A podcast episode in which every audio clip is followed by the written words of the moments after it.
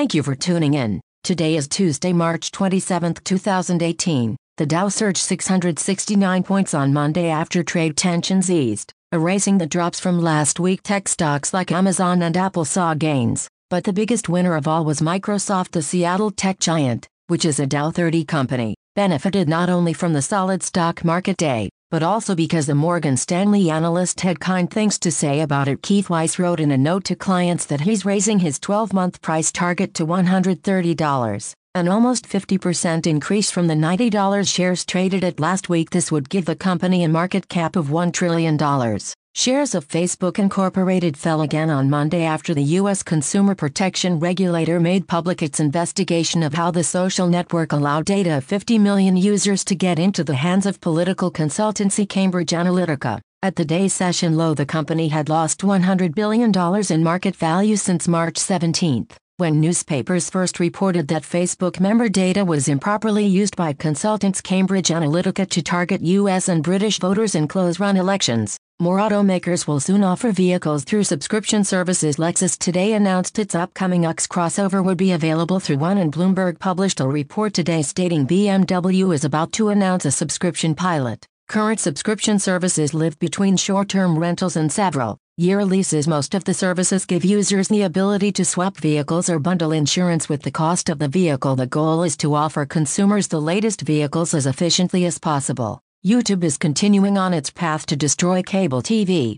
and its latest victory is a deal that allows it to live stream this year's NBA Finals on its subscription YouTube TV service. A recent investigation into 115 of the world's most popular VPN services revealed that many are antithetical to their stated claims to build trust. Providers make promises not to track users through logs or other identifying information, but as a popular VPN comparison site found out, this isn't always true. We included in a link to the next web article in the description. Smartsheet is the latest company to file to go public. Now that the IPO window is open, the Bellevue, Washington based company offers enterprise software for communication and collaboration. It describes itself as the leading cloud based platform for work execution, enabling teams and organizations to plan, capture, manage, automate, and report on work at scale, resulting in more efficient processes and better business outcomes. Smartsheet says it has 3.6 million users and its products are utilized at 90% of the Fortune 100 companies around the world.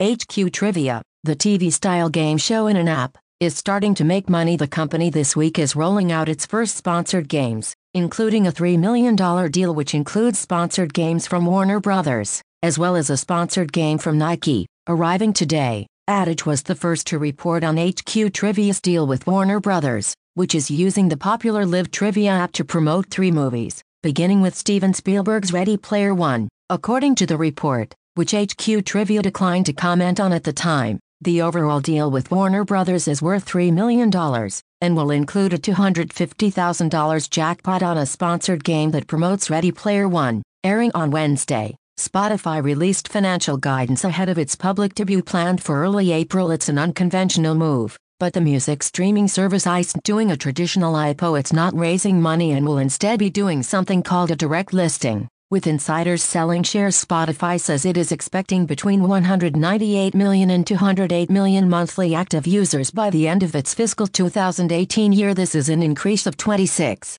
32% from last year. It believes that between 92 million and 96 million of these users will be paid subscribers, an increase of 30 to 36% compared to the previous year. HelloFresh is now bigger than Blue Apron in the US combined with Green Chef which HelloFresh purchased last week it controls 36% of the market meanwhile, US-based Blue Apron saw its market share decline to 35% last month, compared to 48% in February 2017. Advertisers will spend $40 billion more on internet ads than on TV ads this year. That means 40% of the world's ad spending is expected to take place online in 2018. According to new forecasts from advertising measurement company Zenith Online ad spending first beat out TV as the biggest ad medium last year. FedEx is the latest major logistics company to lock in an order for Tesla's forthcoming semi-electric Class 8 trailer trucks. The shipping provider has ordered 20 of the vehicles, according to a press release from FedEx itself, which will go into service in its FedEx freight department.